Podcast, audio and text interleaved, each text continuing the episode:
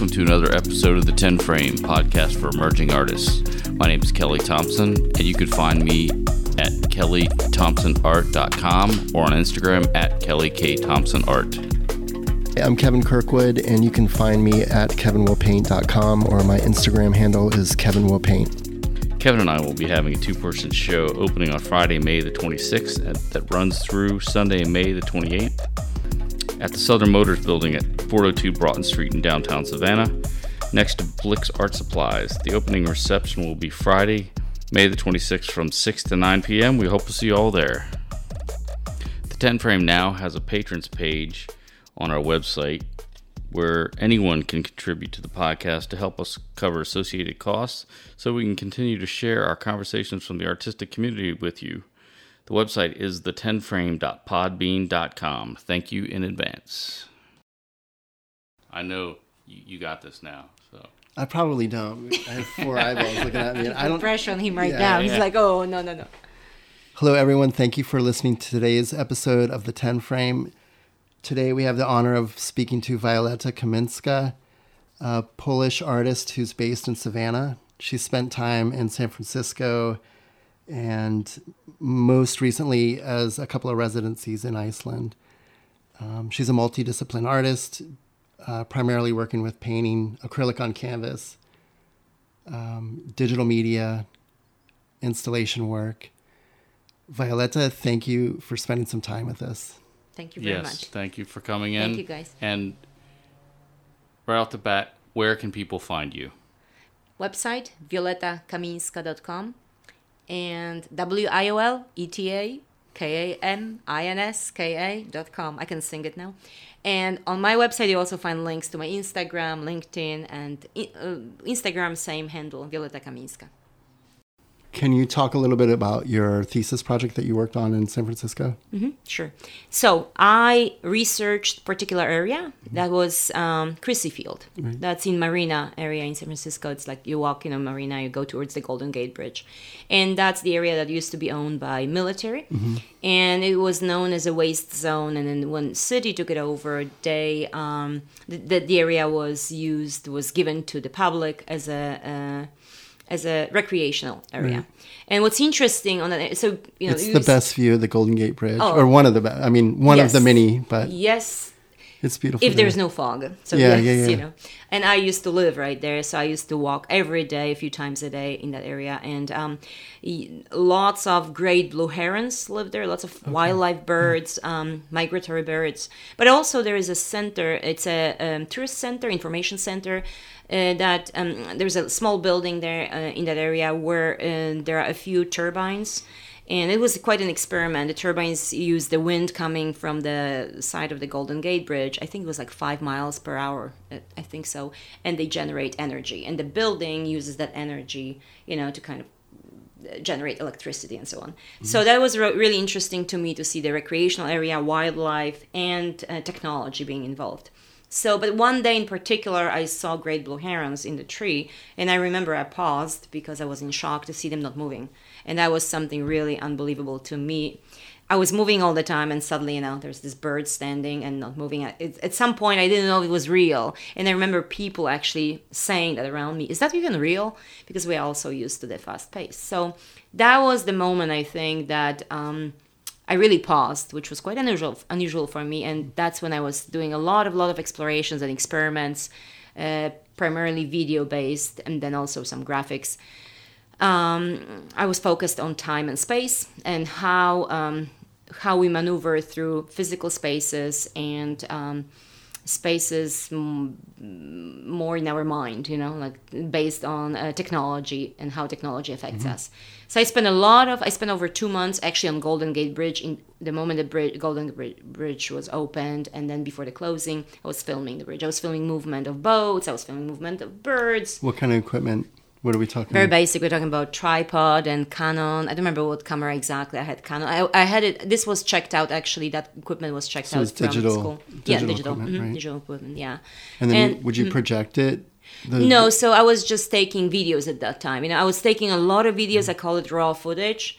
So um, at that point, you know, it, these are observations. So it's like field research, and I don't, I didn't know where it would go.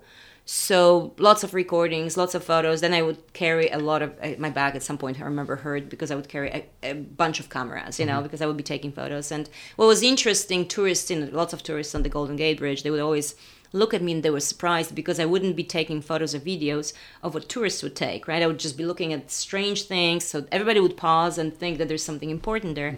And then They were had lots of watching you They were watching me, the watching things, you know. So uh, we had lots of interesting conversations.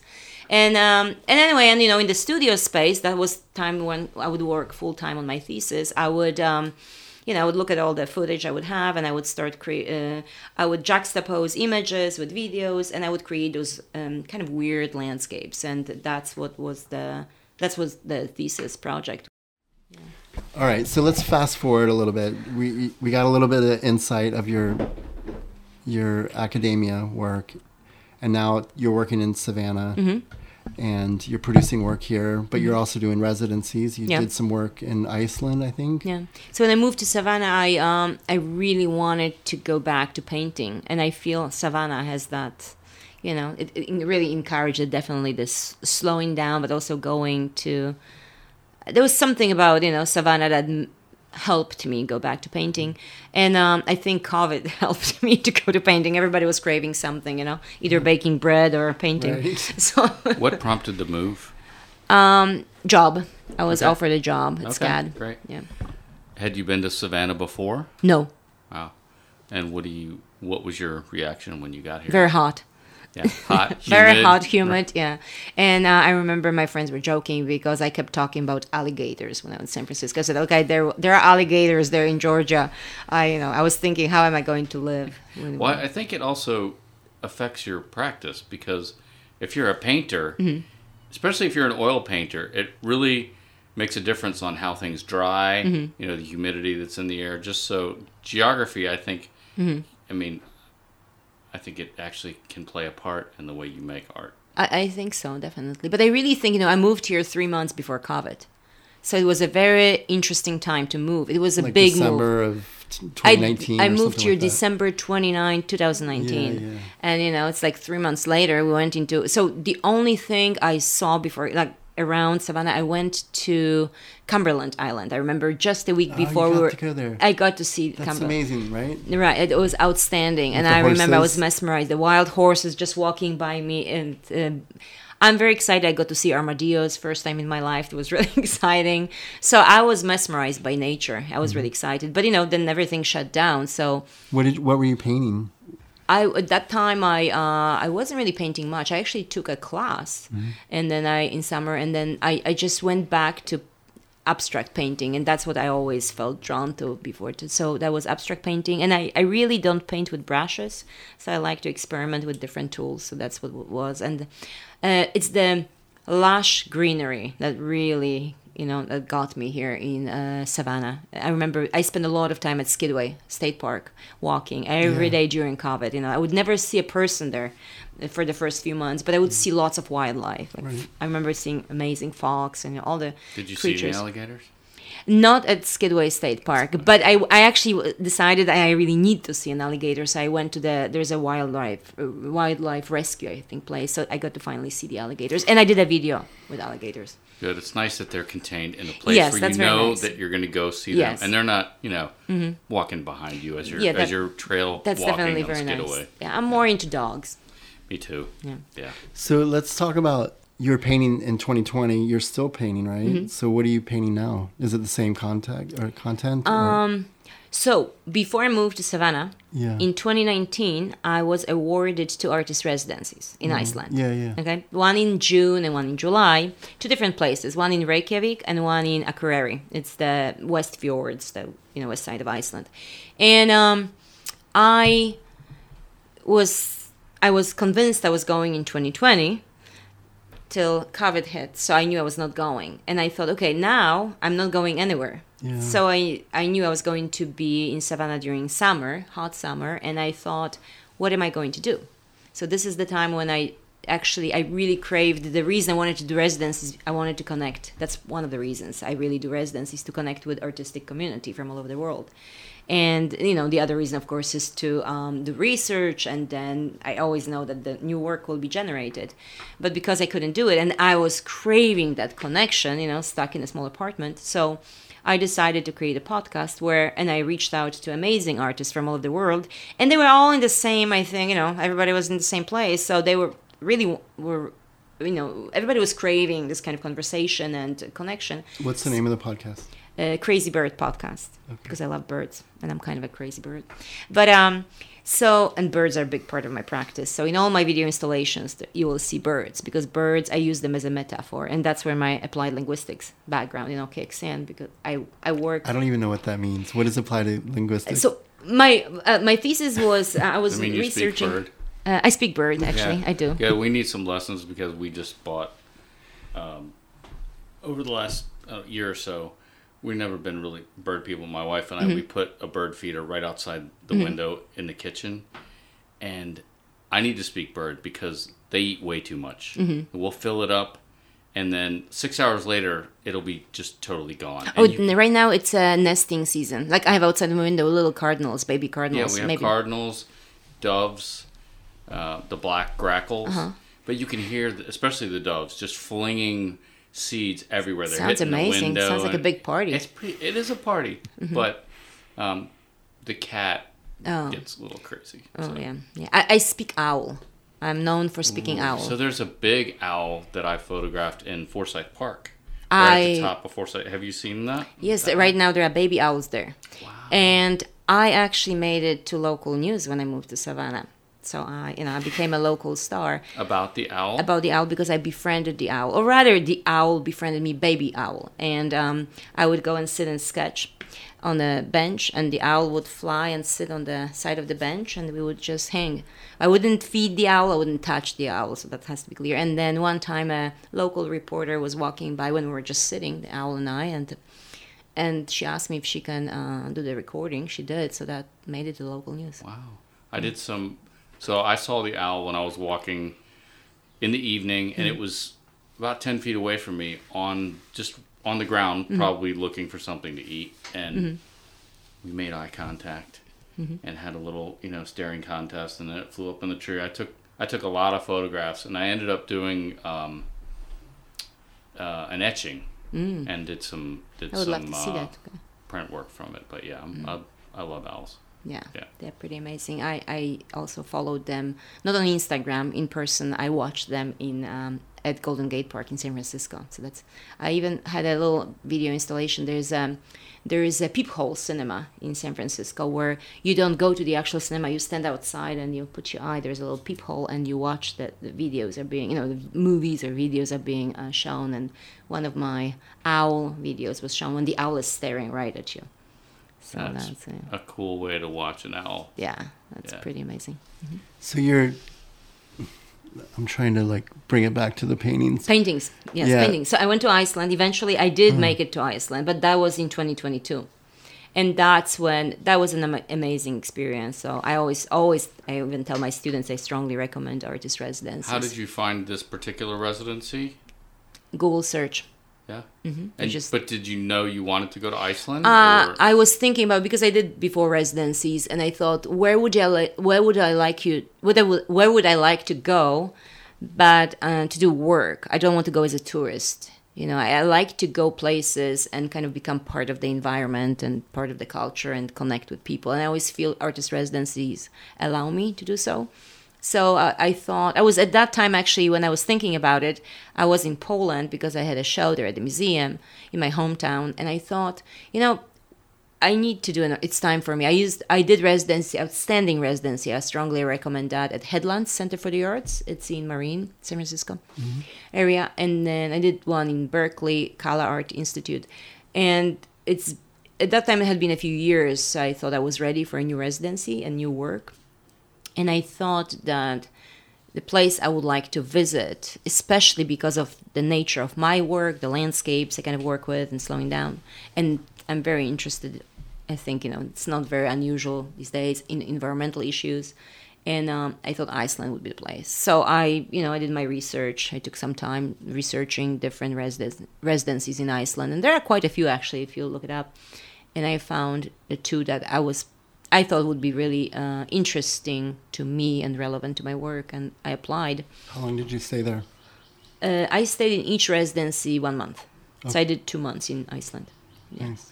And was it based? Did you base your the work that you were doing there around painting, or were you doing? I know you- multidisciplinary. So I did painting, I did video installations, recording, sound, um, drawings. I did writing. So you know, I just completed my Kickstarter campaign when I raised funds to self-publish my book that will showcase my work and also feature my writing. I called visual essays.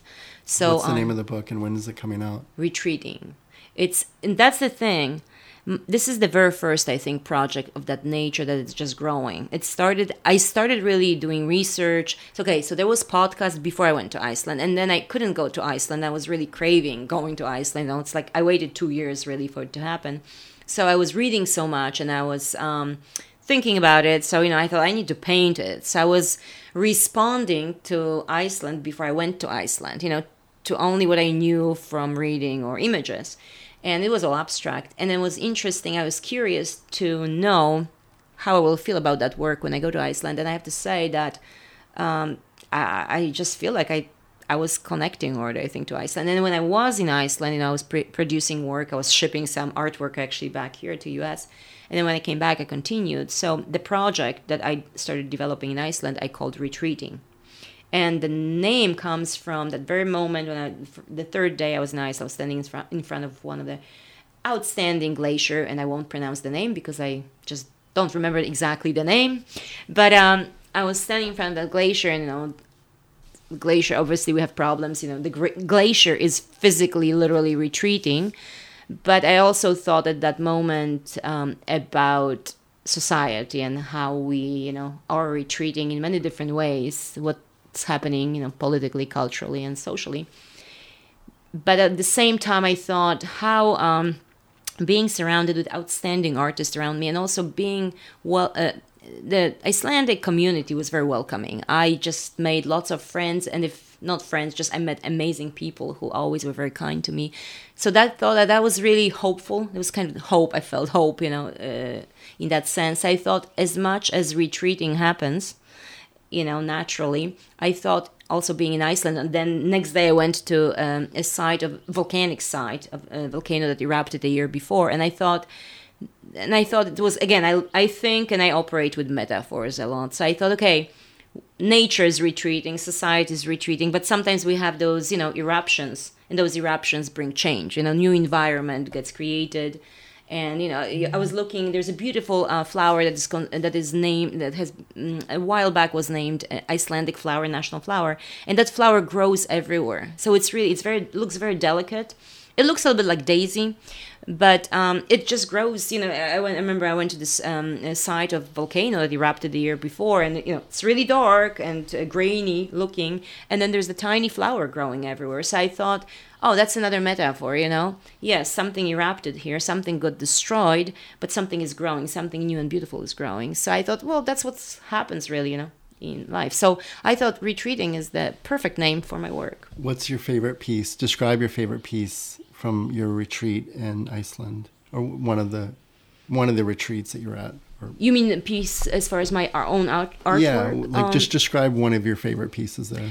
it, so you know my description will be long it's just how i talk That's all right. um, so i i did a few video installations when i was there and i collaborated with an artist from iceland who i asked i asked him to read a poem in icelandic. That was very important to me. And um, the the piece um, is I spent quite some time in uh, libraries in Iceland, in Reykjavik, in National Library, and again, people who worked in that library were so kind to me and patient with me because I was there every day and I was bugging them all the time and talking and I was desperate to find the perfect poem and I don't speak Icelandic so I was with my phone doing you know Google Translate and then I was asking people to translate for me and they were really nice and kind and patient.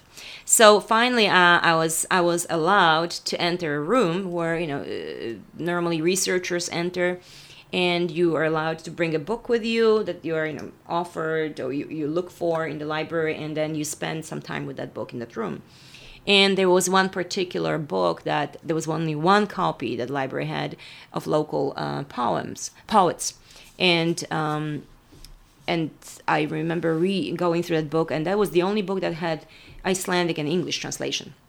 So you know, it was the uh, so I could compare the language and I could compare translation. I remember finding that one particular poem by a living uh, poet uh, in Iceland, and um, I thought this was it. This was my poem. So I. Um, I managed to ask. I asked one of the artists in residence, and he read it. I recorded him. He read it for me, and then I designed, I created, um, composed this kind of landscape where you have um, night, uh, you know, starry night, and there is this volcanic side. You don't really, maybe, you might not know when you look at it, it's volcanic side. It's very dark, and there are those flowers coming down, you know, and then growing from the uh, from the side. So that's my, I think, my favorite piece because it depicts a lot. Um, of what I'm trying to say or what I feel, but I express a lot of things in an abstract manner. So this is a little bit more literal. So what was it? Where was what was the environment that it was placed in? Your installation.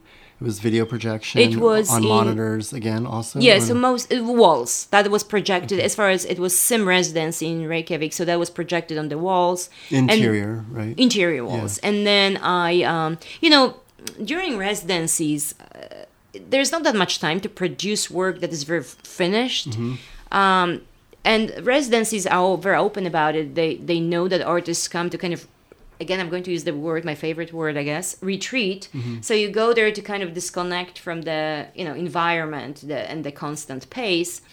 And this is the moment when you take a breath but it takes a while to um, decompress and then you meet new people and especially if you're in a new country you know it's like you really are thrown into a new environment and um Do you have a residency planned for the future? yes iceland That sounds very cryptic. uh, because i don't know for sure yet but i think that would be That's what you're iceland again for. that's Nice. that's the thing but um yeah so So, So- during your residency, I'm sorry to, um, do you is part of that part of the component of that residency? Do you have to do some kind of a show Yes. at the end, or do you have to interact with the community or teach a class? I know all residencies. Mm-hmm. all have residents are very different Yeah. So Yeah. the ones that you did. we had open we had open house Okay. we also attended lots of events but also you know many in many ways it's up to you how much you want to take out of it you know i really want to take as much as possible. And for me i really want to connect with local artists and local community. And believe me in iceland uh, uh, artist community is really thriving. And local you know locals are really into art. So um, it's just outstanding. I mean i can give you an example. I'm walking downtown. I was just wondering how i'm going to get on that bus to get to my other residency. Not speaking you know trying to call somebody and i i, I don't speak icelandic.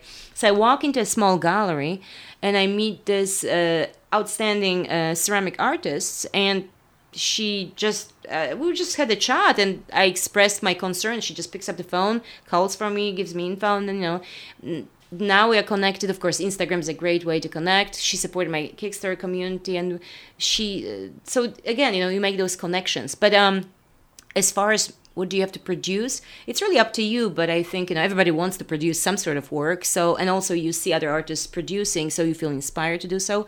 I was lucky because i did two residencies back to back.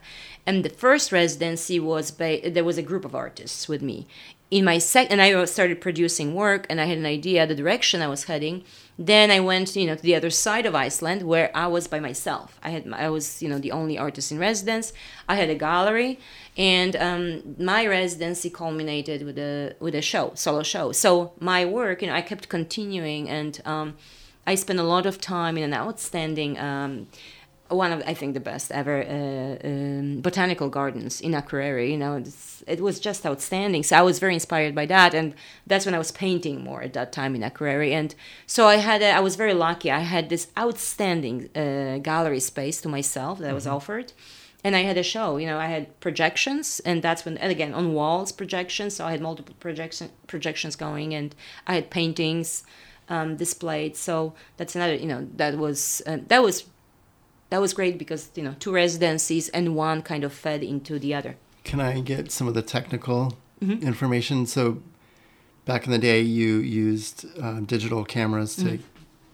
to document your work. Sure. Today, what are you using, and what kind of projectors are you using?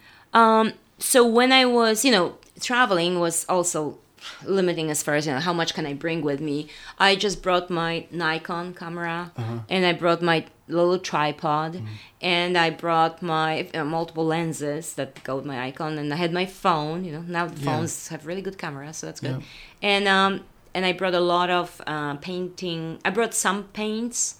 Um, there's What about the projectors? I brought a tiny projector with Uh-huh. me that had power, but I realized it didn't last, you know, long. Right. But so uh, I was lucky. I was um, I, I got projectors at the uh, at the gallery in Nice. So the you know the, the gallery gave me loaned me projectors, and so I didn't have to worry. I had like you know six or seven easels at my disposal.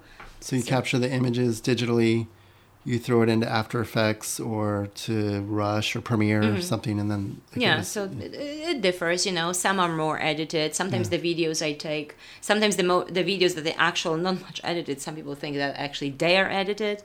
So yes but most of the time i edit. you'll incorporate like the poem, Mm-hmm. or you'll do you ever use music or ambient, the natural ambient noises? yes i play with sound. I, I so far you know i, I don't use really uh, somebody else's music actually my thesis at cca i did um, and I asked the band for permission. It was very specific music, and they actually were very gracious. They got back to me and they gave me permission to use it. Uh, but normally, I try not to use even the free music. I I just try to use the. I, I did record sound and then I edit it. You know, I like to experiment with sound, so then I would use it. Yeah, I'm I'm working on some pieces now. I actually paintings kind of took over a little bit. Uh, video installations for the last few months, but this summer I'm going. I, I have an upcoming show, so I'm going to work more on projections. Where's the show? Cedar House Gallery. Okay, Yeah, nice. December first. December first. And then I, I have um, on April, actually April 28, Mm-hmm. my Icelandic collages are going up at um, um, in Jepson Center. Nice. You know those six windows. I was selected artist, artist Oh, of the the outside, year. yeah, so yeah. so they will Not be outside, but the windows. Yeah, yeah, they're in windows. So they're on the. Um, forgot the name of the street. I got you. I know. Is there going to be an opening reception for that too? Uh, there will be an artist talk May 23rd at Telfair. Yeah. okay. So, what medium are you painting with? Uh, So what ac- substrate? mostly acrylic. acrylic, on canvas. Yeah, on canvas. But the, the work at uh, Jepson Center, it's uh, photographic Okay. collages. So it's a, you will see Icelandic kind of uh, collages from the series Re- Retreating. Can I ask a little bit about the? Um, I know you're you're painting um, abstractly Mm-hmm. mostly. Um, is the is the photo collage also abstraction? It's not abstract, but it's an abstraction of a landscape, you know. Okay. But it's I'm trying to capture a feel spirit of place as I call it. But you will see no, you will see glacier in the collage. But I'm also I'm interested. I'm kind of building those environments where you see, let's say, nature. Maybe it's behind the glass. You don't know what it really is, but it's kind of I'm letting you get close to it, but I'm not really letting you in yet. So my next step, which I'm careful talking about because it's not you know it's not very defined idea yet. I'm actually really interested in developing and going to 3D space where I can re- start working on those, you know, bring those collages into the, a different space where I can actually enter that space. But um, that's my idea. We'll see. Okay. Yeah. So I know by looking at some of your work, Mm-hmm. I'm not sure whether it was painting or photography or both, but I saw it was very abstracted, but I I, could almost see some geological, Mm-hmm. what looked to be geological features in there. Um, looked like you were taking a lot from landscape Mm-hmm. and abstracting that, but give it a lot of texture Mm-hmm. and depth. Is that something you work into your abstraction? Yes. And I, I'm not sure if that's the piece you described, but I think you're talking about the glacier. That was my series of the retreating, but it was because the glacier. I, I can tell you, the glacier had a huge impact on my. Um, that was, it was quite breathtaking to be to feel like a tiny, tiny person in front of that. You know. You talk about retreating mm-hmm. and also that you're interested in environmental mm-hmm. issues. Is that particular glacier retreating faster because of environmental issues, or is it just a natural I think it's it's all it's it's all Both, combined. I yeah. think I don't know if we can ever even tell anymore. You know, It's hard, I, I think yeah. it's hard. Yeah, because yeah, it's really hot in Savannah, right? And it was very cold in January, like unusually cold. So you know, Yeah, well, our pipes froze actually. Yeah. yeah. So you know, that's a. I I heard from lots of friends or people I know like wondering what is really why is it so cold, you know. Yeah, I guess we're gonna see more extremes, no matter where you are on the planet. Mm-hmm. Right. Right. You know, so Mm-hmm. whether it's cold, hot, wind. Yeah. What's the primary color that you're painting with on this current see. I don't have a primary color, but if you look at my work, you probably will say blue. I was thinking that. I was gonna say, and I know there's a series. I can't help it. it. It's not intentional. It was something about the present Oh and yes, blue. Blar. It's in Icelandic. There was. Uh, I went with blue also. Mm-hmm. Yeah, I can't help it. It's It um, was beautiful. Almost looked like indigo a Mm-hmm. Bit. Do you work with indigo at all? Not really. No? No? no, It's just I end up always with blue. You know, it, it's not intentional. I just. Can't Me too. it. I maybe use a I'm lot just. of blue. Maybe I'm just you know blue. Let's talk a little bit about your studio environment, your studio practice. Hmm. Um, how does that look? Like, are you listening to music? Uh, differ sometimes. You know, like late at night if I paint, I listen to music. But um, What are you listening to? Uh, I listen to what did I listen to? I um, listened to uh, I think it was Spotify uh, station. Sometimes it's just sounds of nature. I try not to listen to. I realized that a while back. I, I don't remember the name of the band, but it was from Norway, the band I think. And then you know when I was I, in Iceland, I really uh, listened to different um, different artists shared with me The different. Sugarcubes? I don't know I was that. gonna say that. No, no, I don't know that. But Bjork? Um, for Bjork, yeah. Yeah. So I had. Uh, That's some the only artists- reference that yeah, I yeah. But no, there are some bands uh, that um, I got to learn about because of other artists in Mm-hmm. residence. So that was also great. But um, I recently, it's recently months, I feel that I am so, I, I am very busy during the day and I talk a lot and I listen a lot. There's a lot of buzzing around me. So I actually, uh, It's just a helicopter flying above. that's fine. It's part of natural. It's not the buzzing in your head. Yeah, no, it's a, at least not this time. There's lots of buzzing in my head too. I'm sure. Um, I enjoy silence, Mm-hmm. you know, because I am a really fast-paced person. So this is the same when I wake up in the morning. It's very I love the quiet. This is my start of the day, and in the evening I just I feel when I I don't know, it's like overused, but I get in my zone. I don't even know what's happening. I just paint and I I don't want any distraction, you know. I, I just don't want any lyrics in my ear and I don't want I just want to do it. So but sometimes I will occasionally have like, you know, my Zen channel or my more meditative channel. I really enjoy that sometimes. But sometimes it's just quiet.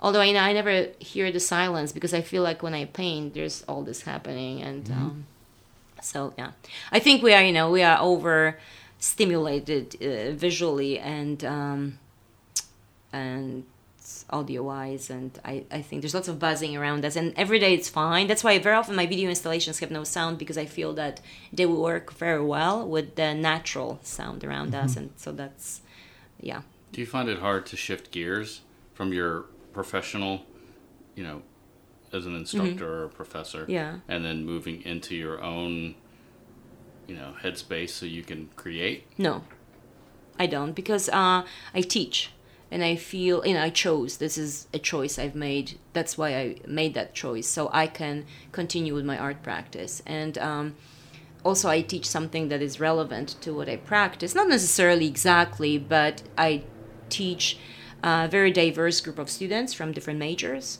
And, you know, we have very interesting conversations during class time. We work on different projects, uh, What is it that you're teaching? Or- digital communication. Okay. but you know there are lots of i also encourage students to experiment a lot with uh, both off screen and on screen I'm, I'm really big on that you know analog and digital. So um, it's really I, I, in a way i bring my practice to some extent uh, to my classroom. But also you know i get inspired by conversations i have with students. Also I have students who like i said you know they come from different majors. So i, I, I find it refreshing. And um, I don't have a problem, you know, resetting. For me, walking is my way of resetting and kind of recharging. So, and also, new ideas come to mind. So, Um, no, I, I just feel, you know, I'm kind of, my art practice is not something I do after hours. It's always an extension of me. I feel like, you know, there's always thought process.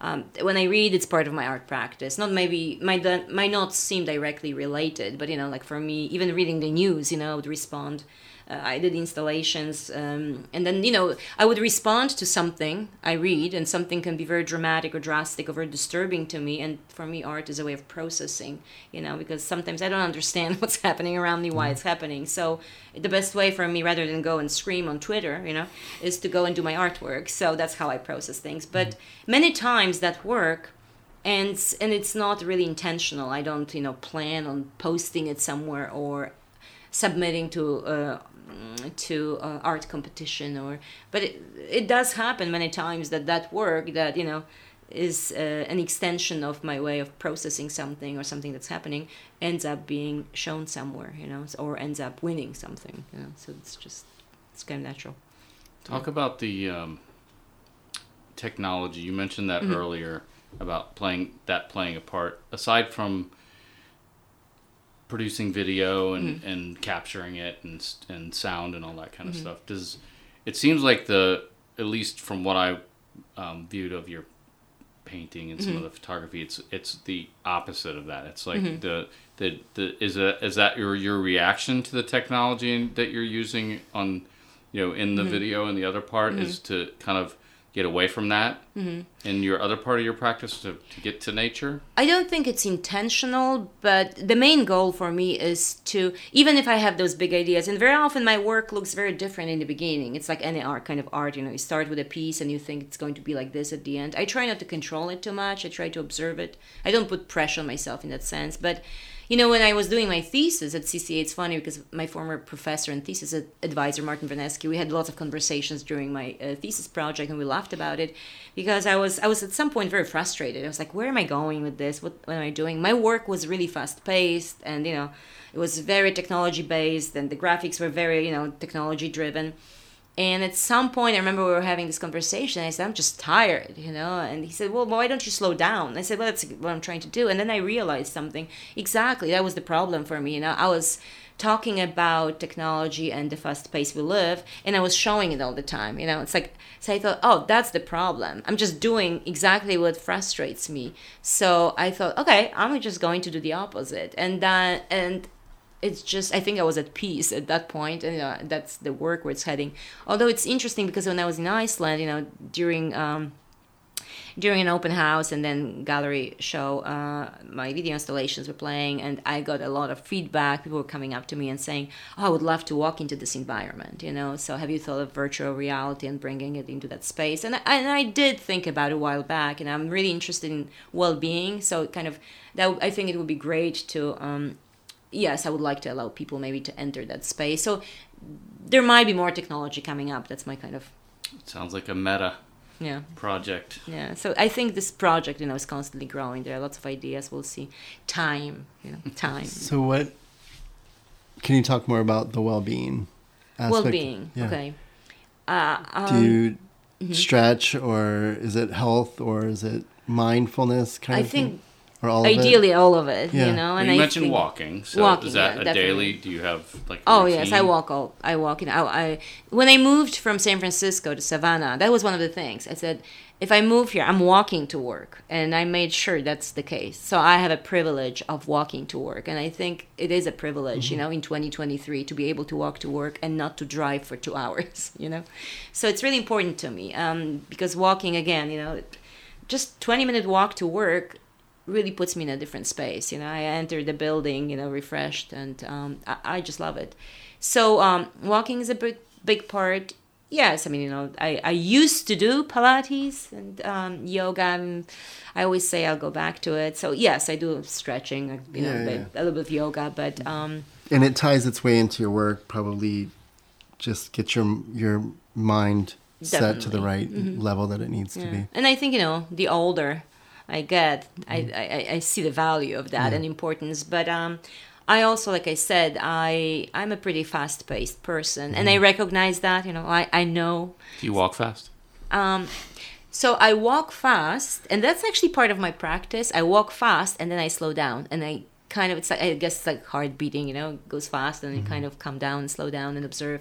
I am big on observing the environment, you know. So I'll be walking and watching, but even when I walk fast, I um, I watch a lot. So uh, somebody, a friend of mine, was laughing at me the other day because I said, "Yes, you know, my work is about stillness," and my friend said, "You you never still," and I said, "You know, really, if you think about it, I don't know if there is such a thing as stillness these days, you know." So Or you find that's just stillness. what you're striving for. Yeah, but I also think where you find stillness, you know. So I don't think I, you can find stillness in your mind when you're still moving. You know, that's the thing. Maybe it's more about mind. I don't, you know, as long as my mind is not racing, and I think, um, I think I'm, I'm doing pretty well with that. You know, I'm getting better.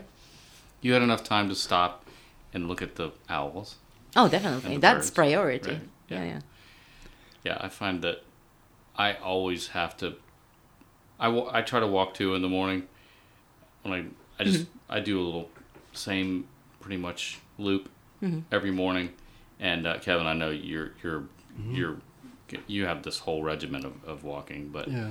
I have to notice the fact that I'm I walk really Mm-hmm. fast, and I have, have to force myself to stop and Yeah, or I walk not faster. stop, but slow down Mm-hmm. because I tend to not look around and take in things if I'm walking fast. Mm-hmm. If I slow down, then I will. I'm probably not the best person to go for walks with. I will drive people crazy because I take a lot of photos. So I will stop, you know, and my family and my friends sometimes they I drive them crazy because I have to take a bunch of photos and sometimes people don't know what photos I'm taking off. It's hard to figure out. I know very well and it's very clear to me that I have to take a photo of that. So I will stop a lot of times and it doesn't bother me. You know, so yes, I, I stop when I feel like. I feel pretty content with my walking. Right. Part of my thesis is revolving around walking, so that's why Kelly mentioned. Mm. Oh, interesting. of- interesting. I like to watch the sun rise every mm-hmm. morning. So I, Bacon Golf Course is mm-hmm. just, it's like a 15 minute walk from here. So I go there every morning before the sun rises. It's dark, and I'm usually in the middle of this huge field. It's a golf course, but it's No I, alligators? I haven't seen any. I've seen fox, um, not a fox, some coyotes, deers, mm-hmm. lots of wildlife, but no gators. Um, but yeah, it's it sets my day the way it, if I don't walk, and it it just I- feels weird. I so. completely can I can relate. and I also take a lot of photos. It's just an inspirational Mm-hmm. time for me. Like no life, you know, my life kind of stops, and it, it's it's healthy for me. Mm-hmm. Yeah. So I start teaching at eight in the morning, so I wake up around 5.30, 5.45. I don't have to really wake up that early because you You know I could wake it, up, but. I do it because it's my ritual. I need Mm-hmm. my quiet time, you know, I need my coffee and I need my book, or I just need to read a little bit, and my my mind goes in that place. did you read Rick Rubin's book? Mm, pardon? Did you read Rick Rubin's book? No. No, you might No. enjoy Okay, it. okay. It's called The Creative Act or something, The Way of Being. Okay. Do you know Rick Rubin? No. He's a music producer from the 90s, I would say. But he's recorded people from like the Beastie Boys, Mm. uh, the Chili Peppers to Johnny Cash. Um, I think he's even done like Justin Bieber. He's done a lot of people, produced a lot of music. But he's also this guru that everybody goes to work with because he's just, I don't even think he records. He just sits back and listens for authen- authenticity, is what my take is. Um, but he wrote a book and released it earlier this year. And it's been out of print maybe three or four times, two or three times. And he doesn't speak to just the music industry, he speaks to artists, the artistry or artisans. And I highly recommend it. If, Okay. you, if you haven't Okay. read it, which you haven't, I will- check it out. I will check it out. Because he, he speaks, you know, not he's speaking with you or to Mm-hmm. you, kind of like in a conversation. That was the way. It's easy to read, is what I'm trying to say. Um, Mm-hmm. Yeah. So, if you, since we're kind of speaking to emerging artists, you obviously have had a lot of um, a variety of experiences as a as a professional artist. Um, is there any specific advice that you can share that was helpful to you um, that might be helpful for others that are getting started? Um, you know, trying to kind of carve their own path in the creative field. you know, I think you know, I come with design, well, linguistics background and design and art, and you know, it's kind of moving from design to art. That was always challenging in a way because I had to prove myself as an artist. But I don't think everybody has the same. I don't. I always say there's no linear path. You know, there are twists and turns, mm-hmm. and when you only when you look back, you realize they all made sense at that. You know, now they make sense. At that time, maybe things were frustrating. Um, I don't think there's no there's I don't think there's one way to you know to arrive wherever you want to be, but I think uh, you have to be patient with yourself and you have to really work hard. If you really have passion for something, I think you're willing to work hard for it, and you cannot be discouraged by um, what you might consider failures or disappointments. You know, you have to push through it. So um, I really think it's important to build communication skills being able to communicate with others.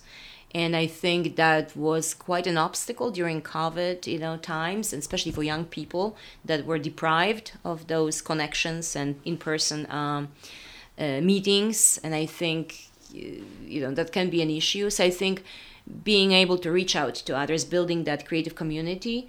And sometimes you know you have to uh, you have to start something somewhere. For example i i started my podcast because i couldn't go to uh, Iceland. So you know, there might be an obstacle, something might not work out. So what do you do with that? How do you how do you respond to that? Plus, you were creating a different right. community mm-hmm. of artists. I called I mean, mine. I'm sorry, I called mine a little mi- mini artist residency I created for myself. You know.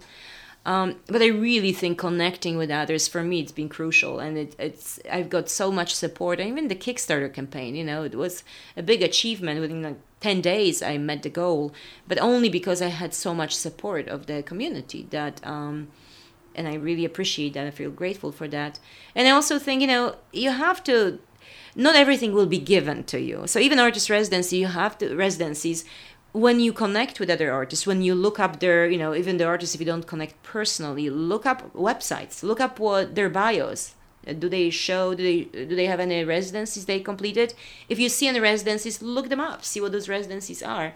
Uh, talk to people reach out. Not everybody will respond but email people. Mm-hmm. you know uh, i always tell students even on instagram tag people send a message you know make it nice. People might respond to you some might not there are different reasons you don't know the story behind it but some might and just you know ask questions but um we really are privileged as much we might complain about internet these days. You know there's a lot you can look up quickly and find out and uh, in savannah we have quite a big community. We're quite lucky here too you know? So it's also about making an effort and connecting. And um, artist residencies i strongly recommend you know depending what you want to do in your career. But that's a one way of building a network and being noticed with your work because you know one thing leads to another. One artist residency leads to another. One project leads to another and so on. So you know i'm not i'm not that wise i don't have that much of good advice but i just think you know well, you somebody know, gave me one advice yeah. just one piece and i'll tell you mm-hmm. this is something that i always remember keep moving forward i think that's the best advice i've ever got in my life yeah i mean that's it's always good to share what was helpful to you mm-hmm. because more than likely it's going to be mm-hmm. something that resonates with, right. with other people yeah. as well and you know uh, I hear that a lot. Some people say, you know, art, I cannot make living. And, you know, that could be the truth and that's the truth for a lot of us artists out there and um, and a lot of artists you know philip glass for example too. You know doing jobs that sometimes were completely irrelevant to what their art practice was and and that's fine i would say you know and, and that's okay. And you know, again it's your drive. How much are you willing you know to to do to get where you need to get? So yeah.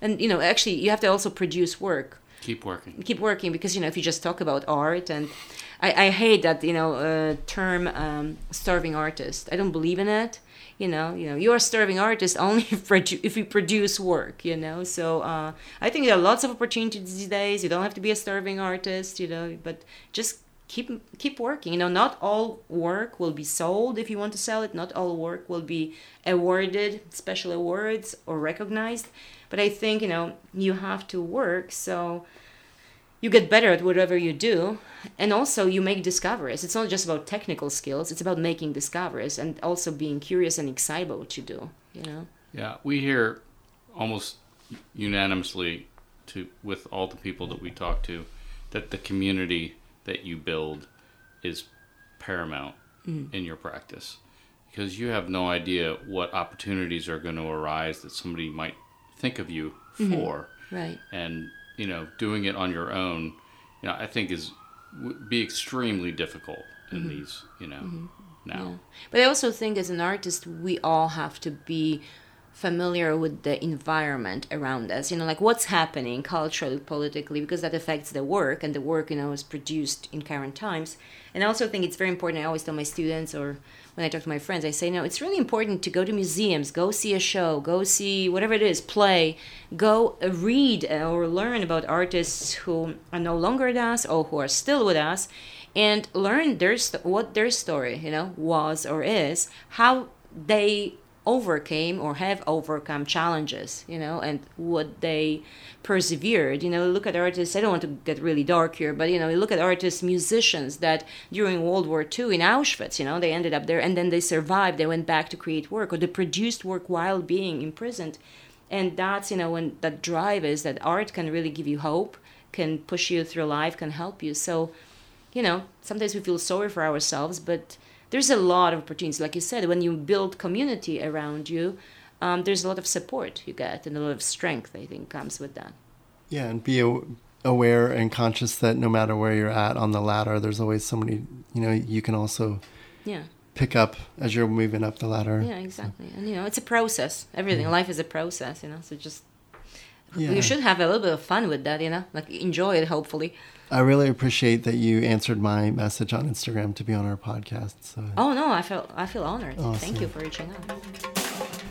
Thank you for listening to today's episode. If you would like to have anybody interviewed or if you have any questions or comments, please hit us up on Instagram at the 10 frame.